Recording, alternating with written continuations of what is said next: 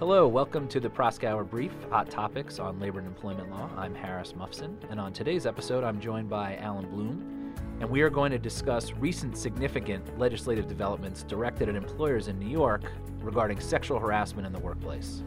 So, Alan, the New York State budget deal for two thousand nineteen includes several significant measures regarding sexual harassment in the workplace. One of those significant measures prohibits the use of non-disclosure clauses in settlement agreements relating to claims of sexual harassment unless the condition of confidentiality is the preference of the complainant. Can you explain how this is going to work? Harris, this has been a big uh, subject of conversation in the U S in the last few months. Can you prohibit employees from talking about their experiences?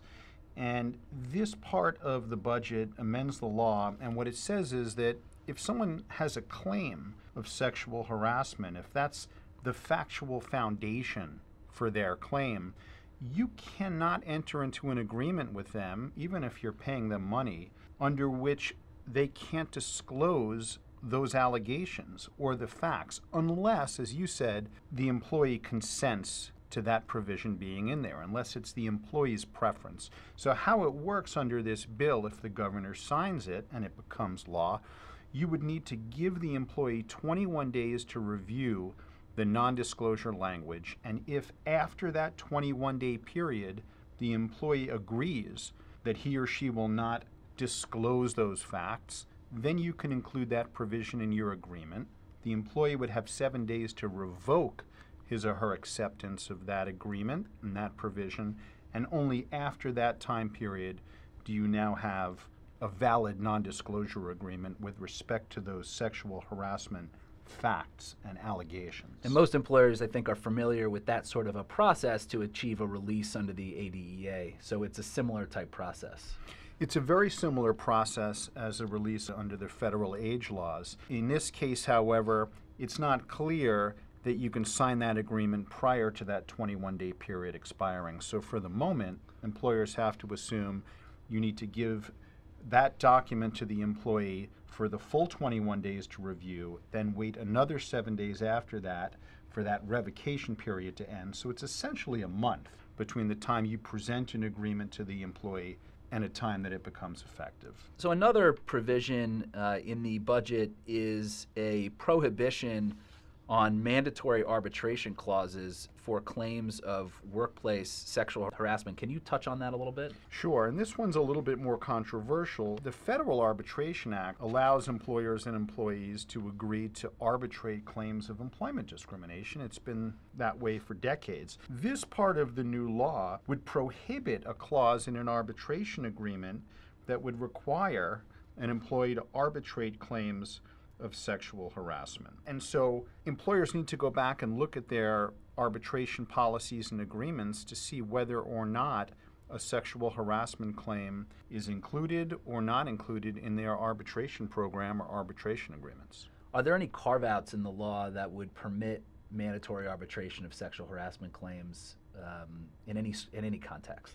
There's some loose language in the bill that says except where inconsistent with federal law. So as I said earlier, I think you will see some challenges to this new law if it is signed by the governor on the ground that it conflicts with the Federal Arbitration Act, which generally would allow you to arbitrate these kinds of claims. Another provision in the budget requires the development of, uh, by the State Department of Labor and the Division of Human Rights, uh, of a model sexual harassment prevention policy and a model uh, sexual harassment prevention training program for use by employers, and also mandates the distribution of certain anti-harassment policies and requires training for all employees. Can you talk a little bit about that provision? This is the provision with the longest runway. It's not going to take effect until six months after the governor signs the bill. And as you said, the Division of Human Rights and the Department of Labor are going to come out with these model policies, this model guidance, and employers are required either to adopt those policies or to come up with policies of their own that are at least as detailed and specific.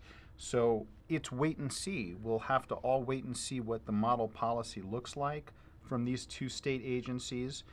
And if your policy is not as protective, as detailed as these policies are, then you've got to revise your policies and bring them into compliance with these new model documents. And the training requirement, is that annual training that's required? It is annual training, and assumedly an employer could get credit if it has already conducted training this year that is at least as robust as the training that those agencies are going to uh, describe when they come out with their uh, model documents. So Alan, the last significant provision in this proposed budget deal is one that expands protections against sexual harassment under the New York State Human Rights Law to non-employees, so those being contractors, subcontractors, vendors, consultants, and other persons providing services pursuant to a contract for an employer. How is that different than the existing provisions uh, currently under the New York State Human Rights Law? Historically, employers have had to protect their own employees from harassment and from discrimination. Under this new law, it'll be unlawful for an employer to permit sexual harassment of non-employees in its workplace, contractors, vendors, subcontractors. And so the standard will be a negligence standard. Did, did the employer know, or should it have known, that a non-employee was being subjected to sexual harassment, and did it fail to take immediate and appropriate corrective action?